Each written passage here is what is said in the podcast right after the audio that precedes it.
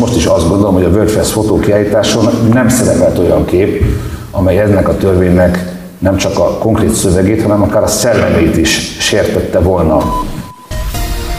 Köszöntöm a hallgatókat! A mikrofonnál Kárpáti János. L. Simon szerint nem a törvény rossz, hanem rosszul értelmezik. Pert indít Ádám Zoltán a Corvinus ellen. 150 éves Budapest. Hűvös, esős idő lesz. Breaking, a Klubrádió hírpodcastje.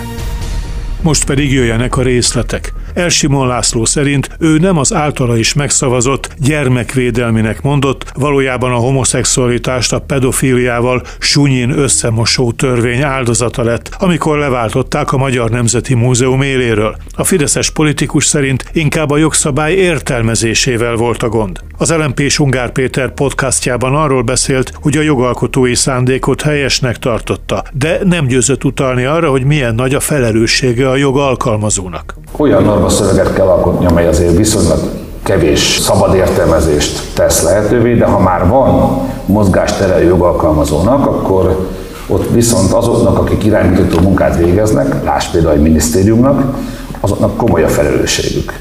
Tehát, hogy például mit tekintenek a törvény hatálya alá tartozónak, és én ebből a szempontból most is azt mondom, hogy helyesen jártam el intézményvezetőként, és most is azt gondolom, hogy a World Fest fotókiállításon nem szerepelt olyan kép, amely ennek a törvénynek nem csak a konkrét szövegét, hanem akár a szellemét is sértette volna.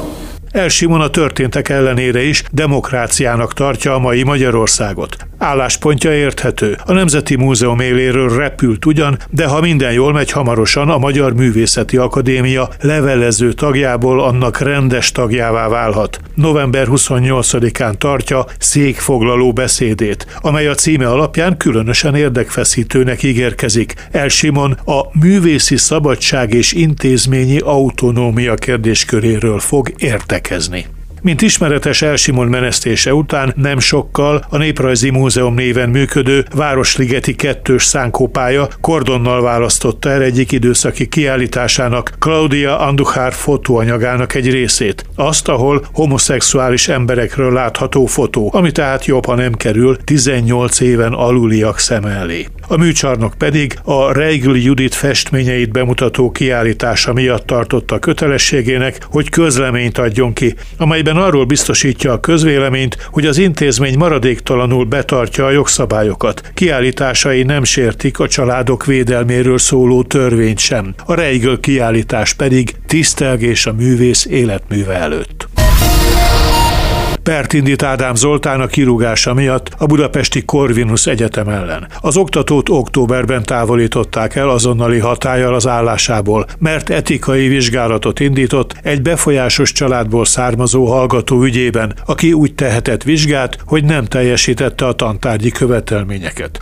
Tegnap este 100-150 hallgató tüntetett az egyetem fővámtéri épülete előtt, tiltakozásul a docens elbocsátása ellen. Dolgoznak az engem segítő jogászok a kereset összeállításán. Valóban a TASZ segít engem, Társaság a szabadságjogokért, mint ahogy egyébként a etikai eljárások kezdeményezése óta az ő tanácsaikra hagyatkoztam, és valószínűleg ebben a perben is ők, illetve az általuk felkért ügyvédek fognak engem képviselni. Elképesztő nagy megtiszteltetésnek tartom, és ahogy tegnap is mondtam, szerintem ennél nagyobb sikere az alig ha lehet egy egyetemi oktatónak, hogyha kirúgják őt az állásából, akkor a hallgatói szerveznek egy demonstrációt, kimennek az utcára, és követelik a visszavételét az egyetemre. Azt hiszem, hogy ez a szakmai pályafutásomnak az eddigi csúcsa.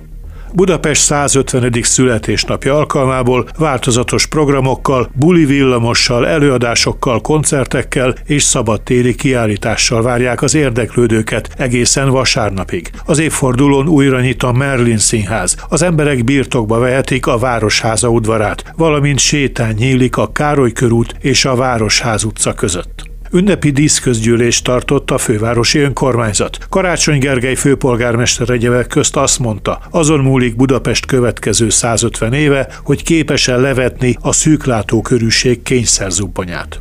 A születésnap alkalmából a főváros vezetése átadta a Budapestért díjakat, a Pro Urbe Budapest díjakat, valamint a Budapest díszpolgára címeket. Budapest díszpolgára elismerést kapott Csányi Vilmos Széchenyi díjas biológus, Gálvörgyi János Kossuth és Jászai Mari díjas színművész, Jordán Tamás színművész színigazgató, a Nemzet színésze, Keleti Éva fotográfus, Kovács Katalin olimpiai világ és Európa bajnok kajakozó, Presser Gábor Kossuth és Erkel Ferenc díjas előadóművész. Posztumusz Vágó István volt televíziós műsorvezető, az elismerést Vágó Judit vette át. Mécs Imre a szabadságot szolgáló életművéért kapta meg az elismerést, amelyet özvegye vett át.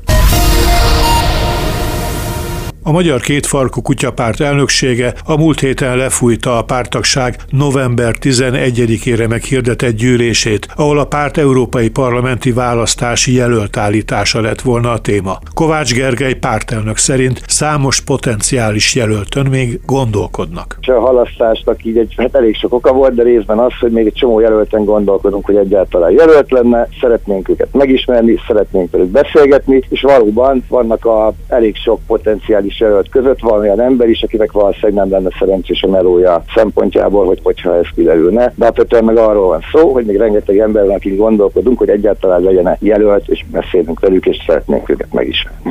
És most a közel-keleti háborúról. Egy második izraeli túsz, egy elhurcolt katona holttestét is megtalálták a gázai Essifa kórház közelében. Az áldozat a 19 éves Noamár csánó, az izraeli védelmi erők tizedese. Előzőleg egy 65 éves nő holttestét is megtalálták Gáza legnagyobb kórháza közelében. Izraelben a Védelmi Minisztérium és a hadsereg több száz fegyvert osztott ki több tucat civil készenléti egységnek a gázai övezet közelében levő településeken, Sderotban és a Negev sivatag községeiben, és fegyverek további százainak szétosztását tervezik hasonló civil önvédelmi egységeknek. Ez az első lépés a határmenti települések új védelmi rendszerének kialakítását célzó tervben. A hadsereg közben titkos fegyvergyártó műhelyt, rakétákat és drónokat talált az iszlám dzsihád terrorszervezet egyik bázisán, a gázai övezet északi részén. A katonák megsemmisítették a létesítményt.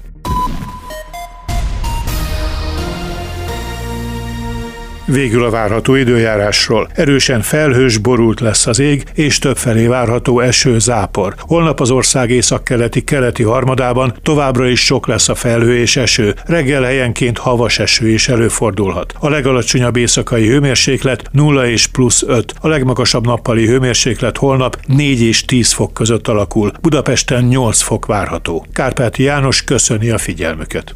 Ez volt a Breaking. A Klubrádió hírpodcastjét hallották.